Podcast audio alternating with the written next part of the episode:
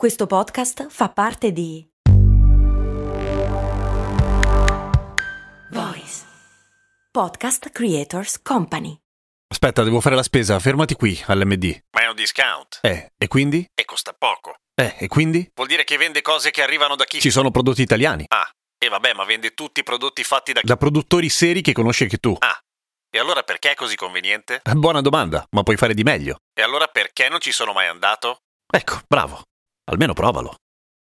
Il vischio! Quella roba appiccicosa che ci fa limonare duro, o almeno nel mondo anglo e soprattutto nei film americani. Come mai? Cose molto, cose molto, cose molto umane. Grazie a Vincenzo per la bella sigla natalizia che mi ha mandato su patreon.com slash cose molto umane dove vi invito a iscrivervi per sostenere cose molto umane e per avere le puntate senza pubblicità e per vedere i gadget. Una fantastica idea regalo. Capito? Natale, regalo, gadget. Comunque, grazie a Morgana che mi dà gli spunti per raccontare del vischio. La leggenda è questa. Come sempre siamo schiavi della cultura pop e probabilmente l'usanza del vischio e di baciarcisi sotto lo vediamo dai film americani, ma in realtà negli Stati Uniti la leggenda del vischio e la curiosa usanza che da sempre un gancio ai maniaci sessuali nelle feste arriva dai coloni inglesi perché la leggenda è antica. Intanto già Plinio il vecchio racconta come i druidi considerassero il vischio una pianta magica. Come mai? Boh, essendo il vischio un semiparassita alla fine perché cresce sugli alberi e vi ci infila le radici e gli ruba gli alimenti, però se l'albero è sano non è che gli fa niente, anzi. Ha un che di magico perché per esempio rimangono in piedi tutte le piante di vischio sull'albero anche quando l'albero perde tutte le foglie. Insomma, veniva considerato un bel po' figa questa pianta e veniva usato per curare la fertilità e l'impotenza.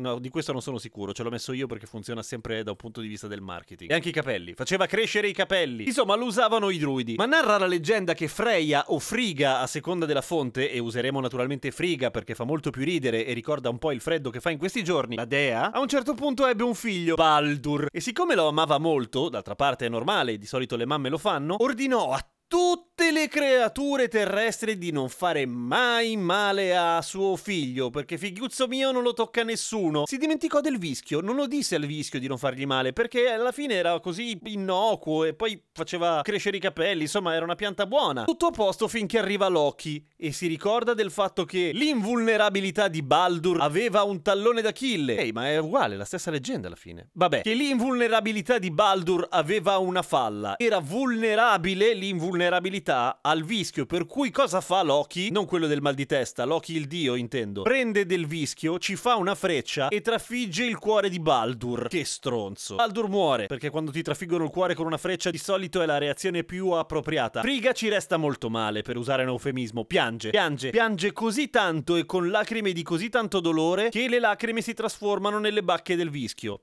Mi rendo conto che il passaggio logico non è particolarmente diretto, ma così che viene descritto praticamente ovunque. Quindi stateci. A quel punto gli dei guardano Friga e dicono: Sì, ci stai proprio male, mi sa. Eh? Dai, te lo facciamo resuscitare. E ti fanno resuscitare Baldur. A quel punto Friga è contentissima. Non si capisce perché non ammazza immediatamente Loki, ma perché si vede che non aveva comunque quei metodi lì. Siamo comunque nel nord. La vendetta non è proprio una roba così. Che ecco, è. E decide che il vischio da arma mortale deve essere considerato da tutti un simbolo di pace e amore. Giuro, love and peace nel documento originale, che mi fa pensare a Friga come a una fricchettona, forse frighettona. E allora dice: Tutti dovete limonare sotto il vischio quando ci passate davanti. E da quel giorno, ogni volta che c'è il vischio appeso da qualche parte in una casa in periodo natalizio e c'è una festa, c'è sempre qualcuno di creepy che gira intorno al vischio per usarlo come scusa. Diffidate da quei tipi lì, è brutta gente. E. Buon Natale! Ah, abbiamo anche una sigla di chiusura oggi. Me l'ha fatta Rahid.